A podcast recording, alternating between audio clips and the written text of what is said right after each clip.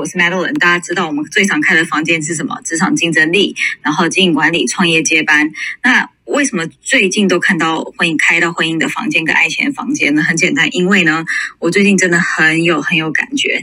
其实我有好几对朋友，虽然虽然哈，我自己没有到四十岁，可能离四十岁还有一段距离，但是我蛮多朋友跟我说，他们呃现在四十岁就出现了一种生命危机跟呃就是年纪年龄的危机跟婚姻的危机，然后有一些东西，有一些人可能是。呃，需要我帮忙的。然后我那时候很讶异，就是我好多很讶异的东西是什么？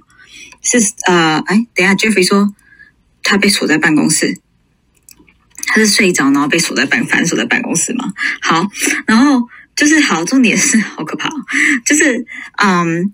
那些那种看起来很爱家哦，那当然离婚不代表不爱家，就是看起来很爱家、很爱家、很爱家，然后婚姻很幸福的，最近都嗯就离婚了。那首先要跟大家讲的是，离婚也不是不好，再婚也没有不好，所以我们今天要探讨的是都没有对错。那在这个房间，大家知道要换位思考，真的要换位思考哈。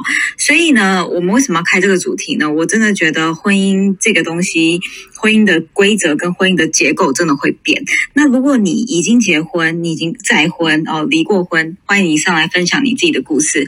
如果你还未婚，呃，我觉得你也可以等有人上来之后，我们再来问问题。首先，我要跟分。跟让请大家想一想哦，就是我们为什么要结婚？只因为它是一个时间到的，你的年龄时间到就是流行文化吗？我们为什么要结婚？我觉得大家可以问一下自己，就是人类的文明跟社会制度为什么要结婚？哦，对，要请大家帮我一件事情。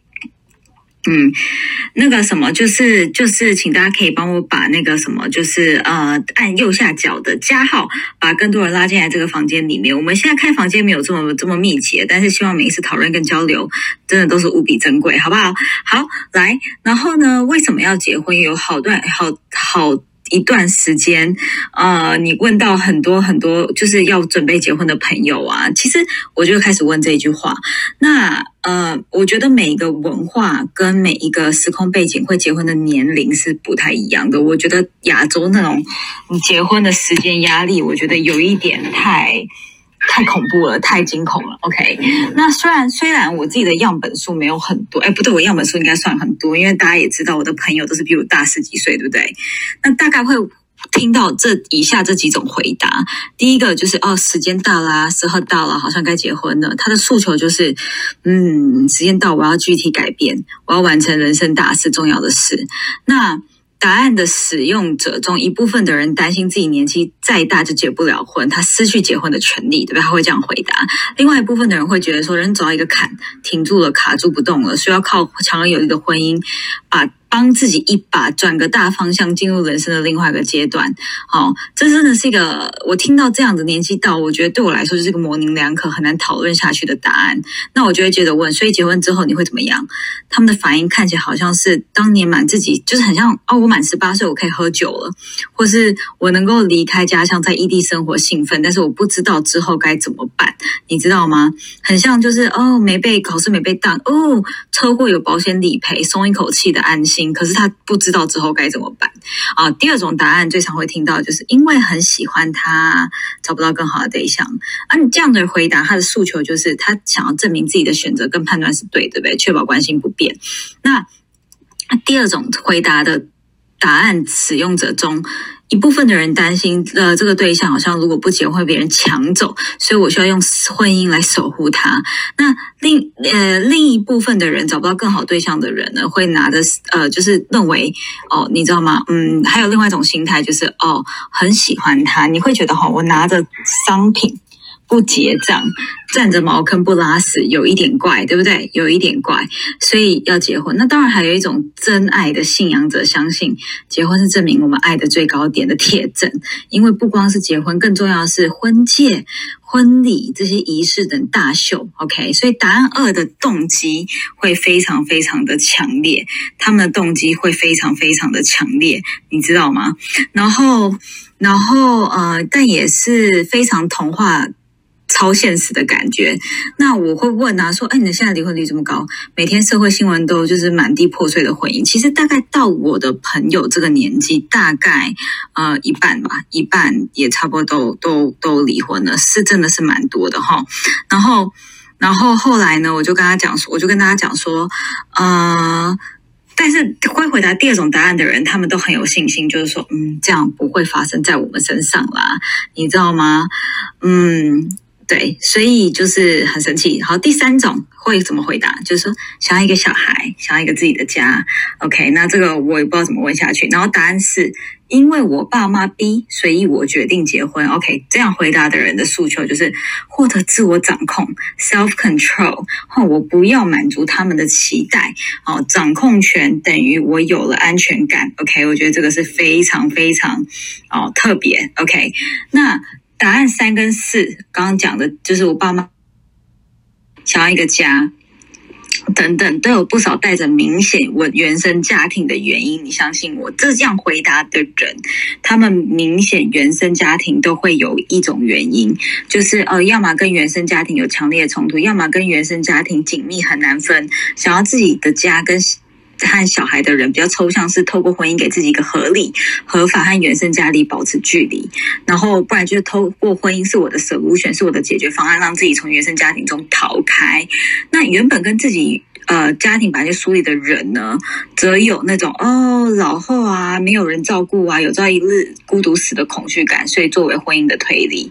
那至于爸妈想要小孩结婚。的原因通常都是哦，父母的婚姻濒临破碎，想要挽救；父母身心健康，父母出了问题，父母心情不好，所以我要乖，我要爱家，因为爱自己的原生家庭。所以呢，这样的人你会发现哦，婚后他的婆媳问题、亲家间的问题很容易发生。那第五种答案我会得到的就是女生呐，我想要有一个长期饭票，自己不要累，我想要被人照顾。那这种会回答人，他的诉求就是我要降低我的生存风险，保障我的生存。人生在世的生存稳定度是吧？所以答案五跟答案二类似思维，其实动机实际的很多。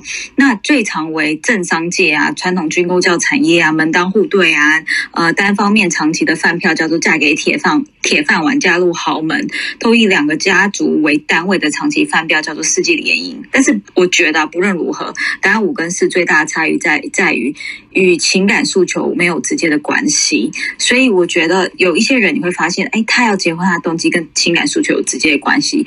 有些人是非常非常极度是理性，与情感诉诉求与情感感觉有间接关系，没有直接关系。那不论哪一种答案，绝对不止以上这五种啦。所以你可以看出，其实人要结婚的目的是真的很复杂，真的很复杂，没有这么单纯。那我们人本来就是，呃，很多多样貌的嘛。好，然后呃，但不论是哪一种答案。就是应该是说，大部分都觉得婚姻是一件理所当然不会错的事情。那我们都会觉得，嗯，同时也会担心，嗯，自己可能进去了也做不好，对不对？但很少人听到，我很少听到有人觉得婚姻制度本身有问题。哦，这种会说婚姻制度本身有问题的是怎么样呢？他已经要结婚五年、十年以上了，那真的是如此吗？哎。你们可以看那个 Netflix 有一个影集叫《流行大百科》，一夫一妻制这个节目之后，你可以来好好讨论婚姻到底是什么。呃，要结婚干嘛？结婚之后会怎么影响我们？其实这些在。结婚前的人哦，你会发现流行大百科当中都回答得出来。结婚前你都回答得出来，而且信誓旦旦。你发现结婚五年、十年以上的人回答不出来了，因为流行大百科里面这个 Netflix 这个影集，它告诉我们说，在人类存在的过去三十万年中，有百分之九十的时间我们是采猎、狩猎、采集，一直到一万两千年前，人类经历了农业革命，对不对？所以我们开始定居生活模式，才有了一个家。你要想哦，我们没有农业革命，我们就没有家的存。存在那婚姻的时候，婚姻在什么时候诞生？就是农业社会开始的时候诞生。哦，天哪，我好适合去当历史老师。所以为何为什为什么要有婚姻不可呢？因为传宗接代，因为生育繁衍。OK，但是你要想，农业社会前的二十九万年前，人类之所以可以生存下来，就是我们的祖先一直在生育跟繁衍，跟其他动物一样啊。所以。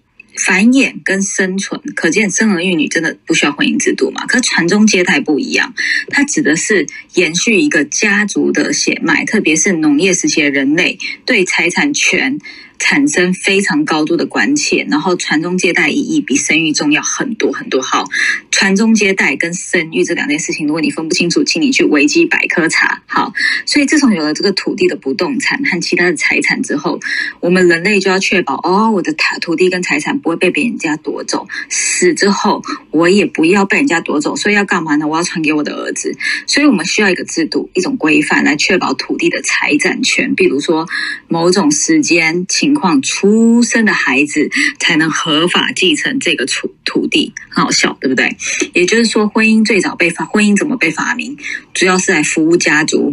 巩固人类的资源、财产跟能力。我再讲一次，婚姻被发明是因为我们需要巩固人力的资源、财产跟能力和权利，不是服务你跟我的情感面。我在讲，之所以婚姻被发明，不是服务两个相爱的人的情感面，婚姻被发明是在巩固人类的财产、资源、能力跟权利，跟你出生、传宗接代那些小孩的权利。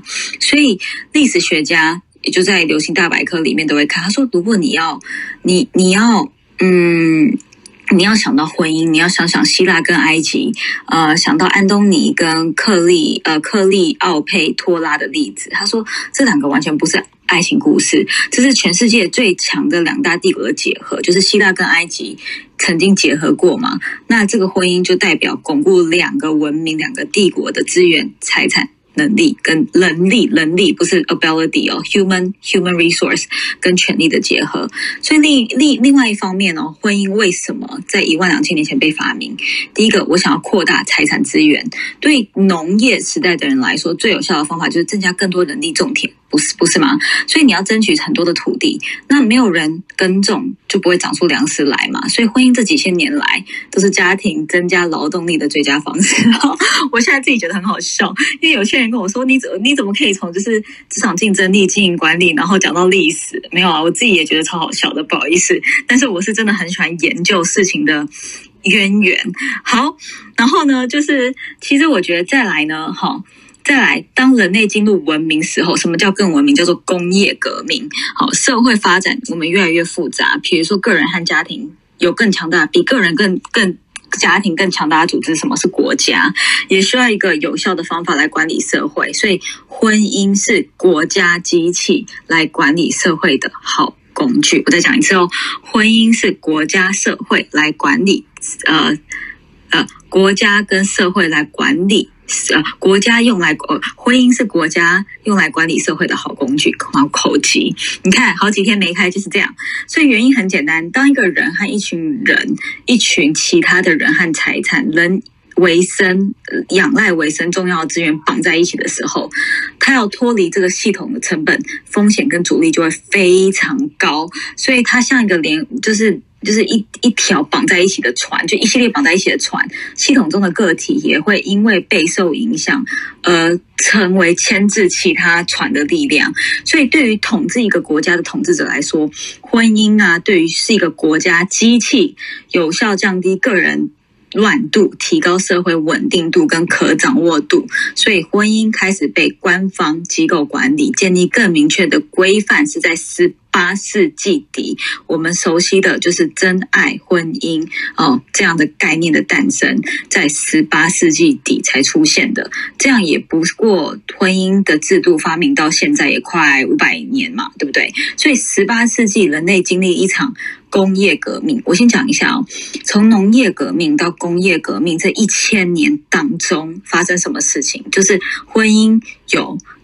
呃，婚姻是没有制度。好，那十八世纪工业革命之后，人类的经济快速因为制造业跟呃，你也知道拿破仑开始到处到处航海去美洲，打开了这个美洲新天地之后，工业革命改变一件事情，它让个人靠以呃靠工作自己养活自己。所以我要讲一次哦，工业革命是个人靠工作养活自己，所以。什么是什么什么族群产生的？叫做中产阶级跟城市化产生的。所以这个指标告诉人类就是说，我们不要再仰赖家族这个系统资源得到温饱，而是有能力我从家族独立出来生存跟自立门户。好，再来，美国成为世界强国之后，民主化、个人主义思想等发展，人类对婚姻的诉求。变成我要追求个人的幸福快乐，我再讲一次哦，而不再是财产跟权利的保障。所以婚姻制度到现在不过五百年，那婚姻的发明是国家机器统治社会极大化的工具。那因为民主世界。哦，所以共产世界被民主主义打趴之后，民主随着资本主义跟个人主义蓬勃的发展，改变人思想。我这个我这个工具呃，追求个人养活自己的中产阶级不够诶，婚姻这个还要追求个人幸福快乐。所以你可以看，我们可以看出一个转变的例子，就是说《傲慢与偏见》里面啊，Jane Austen 啊，那个《傲慢与偏见》啊，不是说呃，就是呃。伊丽莎白嘛，她不是就是《傲慢与偏见》的主角叫伊丽莎白，她不屈服，她不是很傲慢吗？好，然后两个人就就是你知道吗？就是男男女主角就对彼此有偏见，男女主角很傲慢，她不屈服女性，要以经济保障为前提。功利的婚姻，所以呢，他说我不要跟 Mr. Darcy，就是达西先生共结连理。所以《傲慢与偏见》里面，Jane Austen 是呃近代史中第一个用小说以来批评婚姻、批评真爱根本就不存在。OK，所以说精准一点，Jane Austen《傲慢与偏见》的的作者，呃，他喜欢批评功利婚姻，但他没有批评真爱婚姻。所以其实婚姻啊。终究到这五百年的发展史，他没有与真爱脱离关系，他也没有与保障个人哦脱离关系。所以呢，但当然，我讲到 Jane Austen《傲慢与偏见》，就是说那个时候那个时期的财产继承权不在女性，所以女生必须嫁出去，而且嫁得好，你要嫁得好才可以享中晚年。这个福气，基于这个以经济为目的的婚姻制度，So Elizabeth 跟 Mr. Darcy 以真爱为目的的自由恋爱，那时候被理解为对婚姻的批判，而对而非对婚姻的盲从。所以，John Austin，《傲慢与偏见》，我我觉得推荐大家读这本书，就是说他真的真的。就是在那个时候，在讲一个独立女性的个体，好不好？所以呢，呃，那当然我还可以讲那个，就是呃，Jane Austen，就是她的那个《傲慢与偏见》，她的她的女主角的好朋友闺蜜啊，Mr. 呃 Charlotte，对不对？她就是守旧派，她就觉得财产及婚姻，婚姻及财产，跟呃 Jane Austen 里面的那个女主角就是 Elizabeth，她的她她的那个真爱，婚姻为真爱的新派不一样。好，我要讲喽。问题来了，事实上，为爱结婚的想法是当时人们。在工业时代后期而有了这个想法，而资本主义跟民族主义、个人主义的蓬勃发展，开始有了我要为爱而结婚的这个想法。所以，一个女人如果说我不爱他，那我要怎么让他结婚？所以两个人不喜欢对方，离婚了怎么办？所以呢，我要讲的是，嗯，所以我们可以探讨近代史哦，近代史这是两百年来，两百年来为什么讲两百年？因为美国建国独立。呃，民主思想、资本主义、个人思想，好，只有两百年的发展，好不好？很短，很短。所以开始来问题来了，爱是一种感觉，婚姻是一种规则。我再讲一次，爱是一种感觉，婚姻是一种规则。所以大家可以想想看，婚姻是一种规则，然后对人的爱是一种感觉，这两个要怎么共存？所以当时农业社会到工业社会，我们发明维护财产跟权利为主要功能的婚姻制度。被挪来保护爱情与亲密关系的时候，你觉得会发生什么事？哎，今天这场有人在录音吗？我觉得我讲的特别好，哎，所以我做一个简单的问题好了。你拿美工刀去切牛排会发生什么事情？有没有觉得这件事情？Maddie 觉得那个 example 跟例子很蠢。请问一下，你拿美工刀去切牛排会发生什么事？哎，Jeffrey 你在吗？他可能刚回到家在洗澡。好，你拿美工刀去切牛排会发生什么事情？第一个，美工刀短。对不对？第二个牛排没切断，第三个，你可能被断掉美工刀喷伤，对不对？所以是牛排的错吗？当然不是，因为肯定有别的东西可以把牛排切断，那一定不是美工刀。是美工刀的错吗？当然不是，因为美工刀是设计来切纸的。所以不是美工的错，但是是你的错吗？当然也不是，因为你只是肚子饿了想要吃牛排，所以你找工具来协助自己吃到你想要吃的牛排。但怎么会有错？所以问题出在你拿了错误的工具，就是美工刀去执行你的任务。那有人说，或许有人会说会反驳啊，诶，这个人可能拿美工刀技巧很好，比如说呃切牛排的刀子，对不对？所以不要拿美工刀。那我们回到。婚姻到底是真爱还是制度？这个任务，现代人拿呃维护财产和权利这把美工刀，要去捍卫爱情与亲情的爱情与制度的亲密关系这块牛排的时候，你会发生什么事？会发现，天哪！等到我要拿美工刀去切牛排，我会面临很多挫折，因为你会对婚姻制度感到失望，你会质疑婚姻为什么要为爱情的坟墓？你会觉得天哪！人的本性。从农业时期到工业时期，我根本就不可能跟一个人过一辈子。为什么这个制度要消磨掉原本两个人的亲密关系？然后没有让你的人生翻新，然后充满了柴米油盐油盐酱醋茶？为什么？因为废话。婚姻本来的功能就是提供稳定有保障的柴米油盐酱醋茶，所以你只是误用了婚姻。我们先挑开真爱婚姻这个理论，你回头看一下婚姻和人类需求的发展历程啊。好，旧约圣经不是有讲吗？什么上古时代婚姻大概有三个嘛？上古时代经济第一，子女第二，爱情第三；中古时代子女第一，经济第二，爱情第三；现代是爱情第一，子女第二，经济第三。所以应该说，古代社会婚姻的。主要动机是妇女要创造财富活动的工具。你娶孩子、娶老婆是为了劳动力增加人的幸运、性欲哦，性欲。在婚姻之外可以得到满足。我先讲哦，农业时期到工业时期，我不管有没有娶老婆，你的 sex sexual life，你的婚姻不需要在你的你的那个爱那个那个什么呃 sexual life，你的性关系不许不一样在婚姻内嘛。所以这是古时代农业时代。那人类婚姻史的第二时期，就是妇女的劳动范围要变小了。婚姻的第二个时期叫做财富跟继承问题了，所以个人的至亲骨肉后现代的观念变变成婚姻的主导动主导婚姻的动机，代表我婚姻是为了生育合法的儿女，照管家事，并把我的个人财产跟权利给到我的亲生骨肉。那现代婚姻是什么？妇女的社会起了变化，现在女生个人自由。成为社会的生活基本原则，因为女生受教育了嘛，你个人自由成为社会上的基本原则，爱情成了婚姻的主导动机。但是你的生儿育女跟你的经济主导权已经变成冲突，就像你拿美工刀去切牛排。所以现代社会经济跟子女的因素必须在婚前考量。那我们在采集农业时期呢，人类就会冒着。被野兽吃掉的危险，出外打猎，满足最底层的阳光、空气、水、食物、繁殖、繁殖。我要有性生活的生理需求。但农业革命之后，人类可以自己耕作种物了。哎，我开始耕作，表示我定期有东西吃了，我可以开始盖房子了，建构家庭了。婚姻这时候也开始保障个人的财产。你要想哦，没有盖房子之前，没有工耕作的时候，婚姻根本就不需要被保障啊！你可以娶很多个，对不对？那也不需要。那婚姻开始被保障，为什么？因为我要加强耕种的能力了。但是工业革命之后，我先讲一下啊，人类开始有效的制造。粮食，我们不再为了生存而已及依附在婚姻、跟家庭、跟家族内，而是能独立出来生活。所以，我们要把生活的需求再往上拉一层，对于心理的关系、社交的关系、人性、人际的关系、情感的。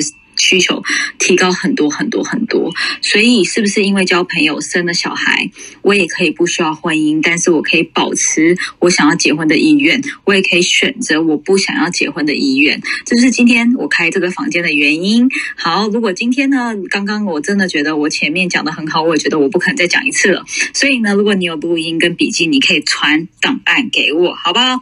讲到这里呢，欢迎大家把我跟 Jeffrey 的 IG 加起来。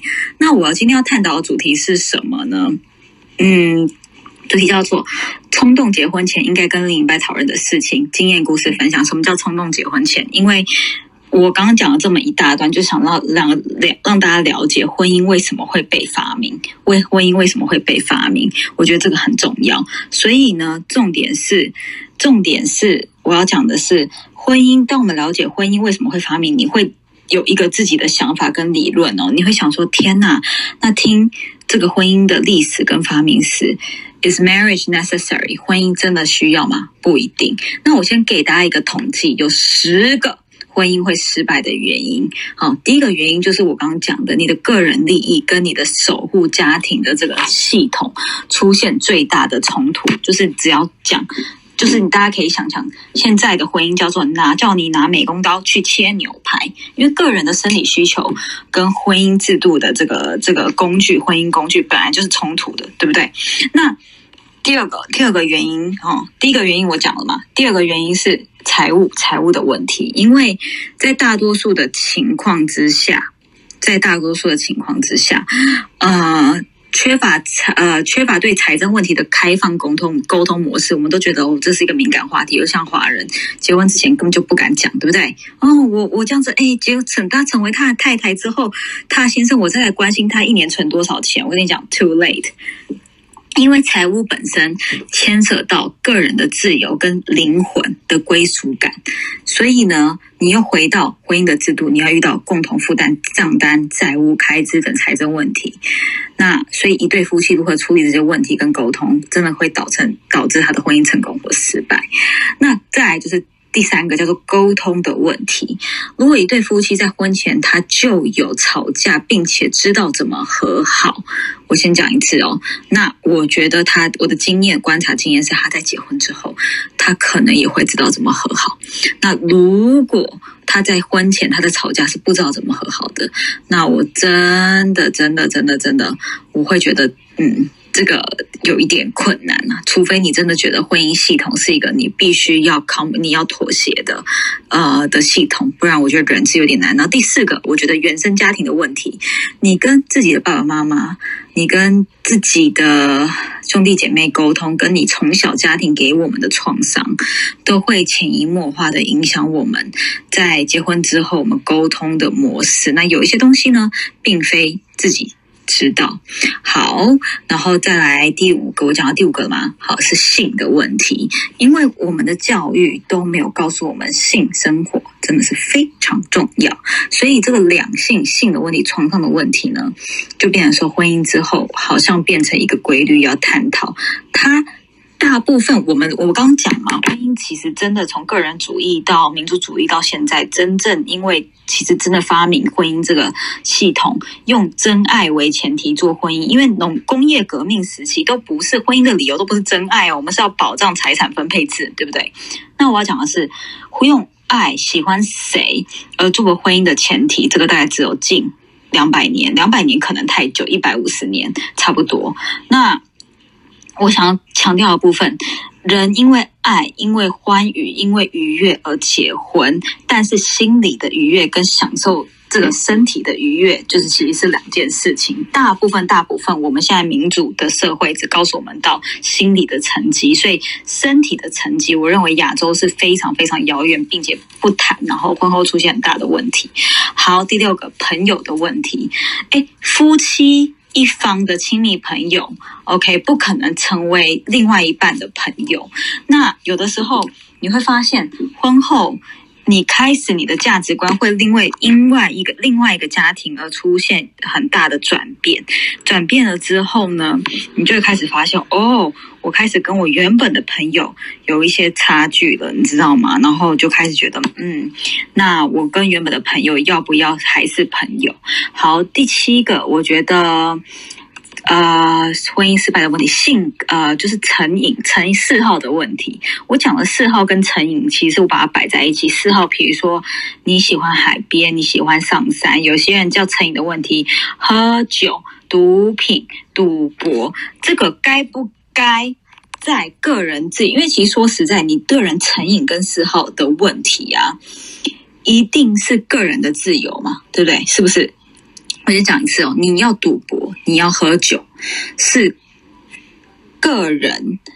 嗜好、个人自由的问题，可是呢，你今天进入一个婚姻之后，你这些问题是不是需要跟另外一半讨论？好，这个时候来了，问题来了，我们的。冲突就是自由冲突，是不是跟婚姻这个大机器产生冲突？我在讲的是，因为你的嗜好成瘾的问题，应该是个人自由度的问题。那既然资本主义个人自由度是现代一百五十年文明强调的问题，那我们又因为婚姻这个机器大运作，必须把你的嗜好跟瘾上瘾的瘾这些问题跟另外一半讨论，那就是我刚刚讲的矛盾嘛？你就叫你拿美工刀去切牛排，那拿美工刀拿美工刀去切牛排，发生什么事情嘛？我刚刚讲了三。个比例比例，所以有有有那个哎，对，有笔记的话，你可以 tag 以西国际的那个 IG，然后我们再请小编分享。大家可以把我的 IG 跟以西国际的 IG 追踪起来。好，我们每一次开房间都会都会有精美笔记。好，然后第八个期望的问题，呃，第哎，今天是第九个吧？我现在想到第几个？第七第。第八个对不对啊？期望的问题，什么叫期望？人在进入某一种生活模式之前，其实并不了解自己的期望跟期待。我再讲一次，人在进入某一种生活模式之前，都不了解自己的生活的期待。然后呢，适应婚姻生活变化的能力，往往取决于你的期待幻灭之后，或得到。满足或花时间得到满足，你怎么去处理你的情绪？所以期望的问题，我们没有被教育，你的配偶不是圣人。你仔细看的话，可能自己的问题也不比他少呢。所以呢，这个就是期待的问题。好，第九个。啊，时间的问题，工作和家庭的日程，你真的是不能兼容。我刚刚讲了，工作跟家庭的日程真的很难兼容。你要花时间更多在一起，还是要保有独立空间？这又回到刚刚叫你拿美工刀去切牛排。好，最后一个信仰的问题，信仰的问题是我发现很之后，信仰我把政治因素摆在一起，好不好？OK，然后呢，我想跟大家分享的是，如果你有把这四个记起来，呃，记起来，你可以 tag 以西国际或我跟 Jeffrey 的 IG。然后需要笔记的人呢，真的，真的，真的，真的，啊，可以，可以，呃，把我们的 IG 加起来。那我这边有五个整同整哦，就是如果如果你要结婚，有些东西你是哪一些东西你是该探讨、该探讨的。第一个，第一个。啊，最我觉得最五大最重要的第一个就叫做看一下哦，小孩小孩的问题，因为我先讲刚刚讲到的，从农业革命哈到工业革命，到前民主时代跟后民主时代婚姻的发展史啊，天哪，我好适合去当国际政治跟历史老师。好，就是呢，人的呃怎么讲，人对婚姻的制度在演变，对不对？那我讲的是。婚姻讲到婚姻，又跟小孩其实是两个可以拆开探讨的东西，有没有觉得很神奇？那我每次都觉得说，婚姻跟小明明就可以探讨，大家为什么绑在一起？其实，在欧洲其实蛮多的国家跟文明，因为他们的文明其实比我们前面嘛，都把这两个拆开来探讨。所以，这个你在结婚之后呢？你假设你是因爱为结婚为前提，还是你是因为守护个人的权利、跟期待、跟财产，呃，结婚为前提？这个要讲清楚。那你会发现，有些人都会说：“哦，我因爱而结婚。”但奇怪，另外一方生不出来的时候，你却要离婚。所以，在把婚姻、结婚的目的搞清楚之前，我觉得这个东西呢，可以先讨论。第三个，我觉得钱呢，钱要。讨论钱包括三个面向：你的存款、你对花钱的期待、享乐的期待，跟你的债务问题。OK，我觉得这个东西是很现实的。第三个，我觉得经济，呃，不是不是，呃，religion 就是宗教跟政治，宗教跟政治。奇怪，刚刚又回到拿拿美工刀去切牛排的议题。请问一下，我这个现代民主、个人主义民主社会要保障个人自由，但是我又要用。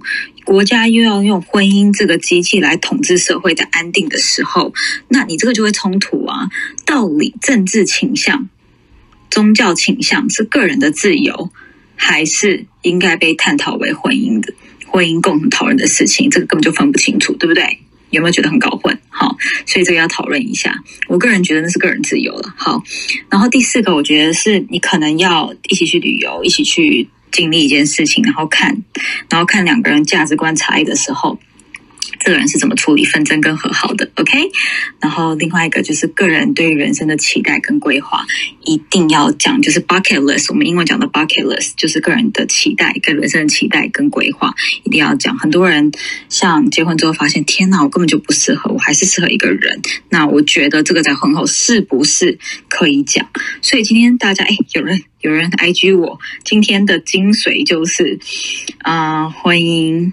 对于婚姻是国家用来统治社会安定好的机体机器跟制度，有没有觉得很写实？其实真的就是这样子啊。OK，好，然后呢，我其实还有一个婚姻呃，结婚前我觉得你应该问自己的问题。所以我刚刚讲了婚姻会失败的十大个问题嘛，我讲了农业社会到工业社会。呃，到民主时代，个人主义发展的婚姻发展史，然后讲了五大 conversation 对话，你应该要有的。那我当然还有二十五个问题，二十五个问题你应该要问你的伴侣。那我就先让大家上来讲，好不好？然后 Jeffrey，你对这个主题有要讲吗？好，他老人家睡着了。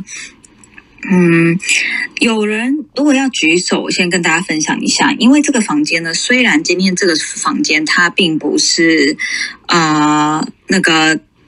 呃，不是经营管理跟个人职场竞争力的房间，但是其实大家会发现我的模板都一样，就是我比较喜欢条列式的讲，也是让大家好记住、更好吸收，好不好？所以如果你对婚姻有这种感觉，你觉得婚前应该讨论什么或自己的故事，我真的、真的、真的是很希望你可以帮我举手上来，好不好？但是既然有很多人举手，那我真的是希望的那个。字界好，跟照片打好再上来。好，如果你要笔记，我还是呼吁大家把我的 IG 加起来。那我们的房间剩半个小时，既然没有人举手，那我就继续讲下去哦。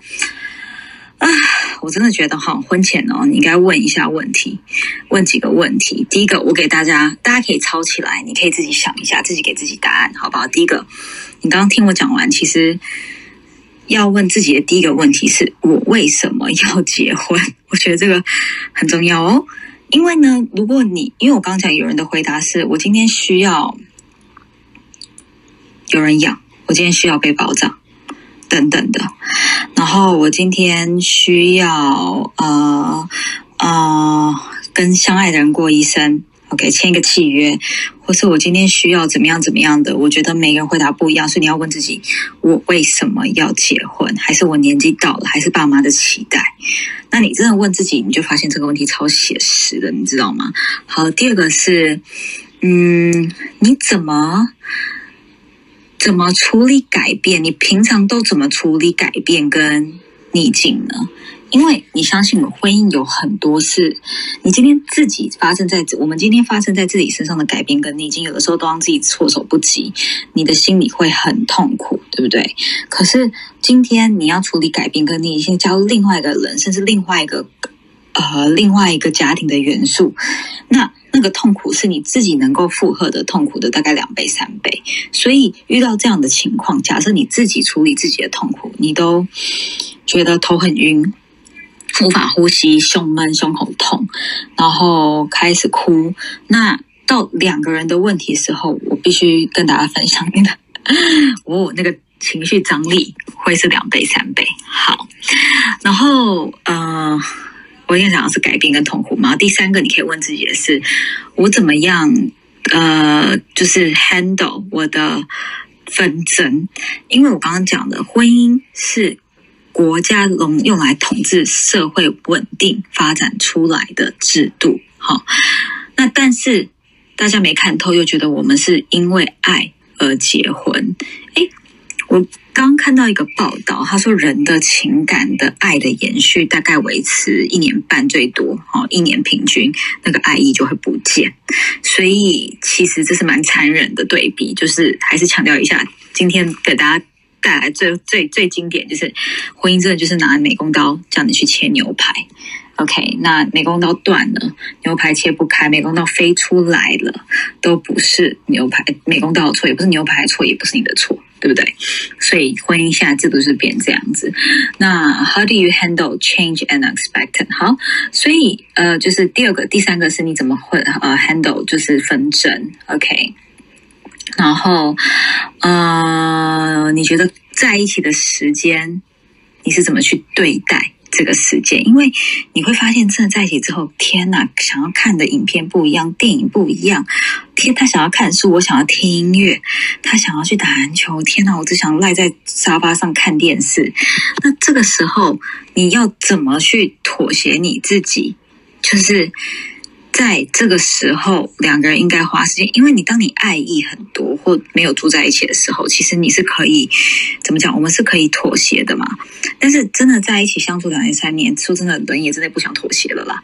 你会因为维持这个制度而去妥协的人，呃，热度也会慢慢降低。所以你可以问自己这第四个问题。第五个问题，请问一下，你的父母的婚姻是你的憧憬，还是是你的逃避？OK，这个问题要问自己，然后再来就是你想要孩子吗？那想要孩子的方法有非常多种，是吧？对不对？想要孩子的方法是可以领养啊，可以结婚啊，可以呃，可以可以玩别人的，可以自己生都可以嘛。然后还有那个。的确接下来一个问题就要问哦，如果你是想要孩子，那假设你没办法生出小孩，因为现在不孕的人很多嘛，所以呢怎么办呢？你怎么处理呢？奇怪，我们常常我常常听到因为爱而结婚，却因为生不出小孩而分开，太奇怪。如果因为爱而结婚，你会把对方的感受跟对方在一起相处的时间放在生小孩之前嘛？对不对？然后好，还有就是。啊，我觉得可以再问自己的问题，其实也没有二十五个了，我就把重要的问题我列出来的跟大家分享。好，再就是啊，如果啊没有这个人在生活里，你是怎么处理的？这个很现实，就是因为你发现我旁边有很多人结婚之后，他变成远距离婚姻，远距离婚姻，那有些人就会觉得天哪，我我没有办法接受诶，有些人觉得诶奇怪，婚姻就是一个制度啊，我们就一起养了育玉女，然后把东西讲好，为什么一定要永远黏在一起？所以每个人 handle 这件事情的都不一样。然后，如果下一个问题，你可以问自己：如果在性生活上面，结婚三年、五年、六年、十年没有得到满足，那你会怎么处理这件事情呢？还是你觉得这个很重要？还是怎么排解？我觉得很多人都觉得哦，这个东西就是不务实，但是我觉得性方面超级无敌。务实，哎，其实我列出来好像没有二十五个，哎，我列我我我讲几个，大家帮我记一下哈。然后你要怎么度假？我觉得你可以问自己，因为每个人度假模式都不同。有些人去，我讲有些人去海边，有些人喜欢去呃泡温泉，有些人就是喜欢去逛街，有些人就是喜欢去就是荒郊野外，有些人喜欢去比较文明的国家，对不对？那两个人怎么妥协？对不对？还是我们结婚之后就开始蜜月，之后就不要一起出游了，这也是一种选择嘛。好，然后刚刚讲的就是你怎么处理自己的财产跟存款。好不好？然后再就是喜欢什么样的设计的家里是谁负责？哎，大家觉得我讲的很细，对不对？还有人有人跟我说，IG 我说 Maddy 讲的好细，这一点都不细，好不好？之后就是为这个事情吵翻天，真的真的。然后再就是你要问自己，你。觉得对方不可不可或缺的原因是什么？还是你现在只是在热恋期？我觉得这也好重要。然后还有就是你的爱的语言是什么？有人是肢体，有人是送礼物啊，有人是陪伴啊，有人是心理伴侣啊，有人是什么什么的。反正就是爱的语言、爱的语录，五种亲密关系这本书可以去读啦。然后再问自己，这个就是问自己喽。下一个问题是你怎么你怎么表达爱？OK。第一个，刚刚那个问题是你怎么需你怎你需要对方怎么跟你表达？下一个问题就问自己，你怎么表达爱？OK，然后再来就是呃，还有什么问题呢？就是哦。你的童年最快乐跟最痛苦的是什么？我觉得不要小看这个问题，因为很多人在做婚姻智商的时候，therapist 都会问到这个问题。然后很多人说：“天哪，那我童年跟我的婚姻有什么关系？”极大关系，因为我们人生的潜移默化争吵跟决定权就是跟前跟童年有关系。像我的童年，我爸妈很在乎我的教育，所以他会去买那种很贵很贵的房子，啊，会付很高很高的地税，让我们去很好很好的。学校，那有些人就好像没有觉得这么重要，对不对？所以有些人觉得超级无敌重要。那我想跟大家分享的是，其实你怎么去判断这些事情？我都觉得都无所谓。可是重点是，今天进入 marriage 了，你的衡量标准是要跟对方一起的磨合，对方的磨合，对方的。决定权也会在你的生命里面，对不对？好，另外一个就是，呃，我想看一下啊，你怎么去看待对方的政治立场跟宗教立场跟你不一样呢？我觉得这也可以问一下自己。然后假设呃，对方对你有呃 secret，该怎么办？就是秘密，好，你该怎么去处理？还是？呃，所以，所以我说这个很矛盾，就是说，婚姻是两个人共同运作，但是现在的资本主义跟民族主义跟个人主义的蓬勃发展，照理是要保障个人自由，所以婚姻当中为什么不能有秘密？那我心里喜欢另外一个人，这算不算是秘密？所以我觉得这可以考量进去。然后再来就是，等到婚姻真的不合，你想要开始过一个人生活的时候，你愿不愿意去智商？好，我今天讲这主题是比较沉重，其实结过婚的人就懂，不结。过婚的你可能觉得哇靠，好多面相哦。那更没有谈过恋爱的人就更不懂了。但其实真的是很多面相，好不好？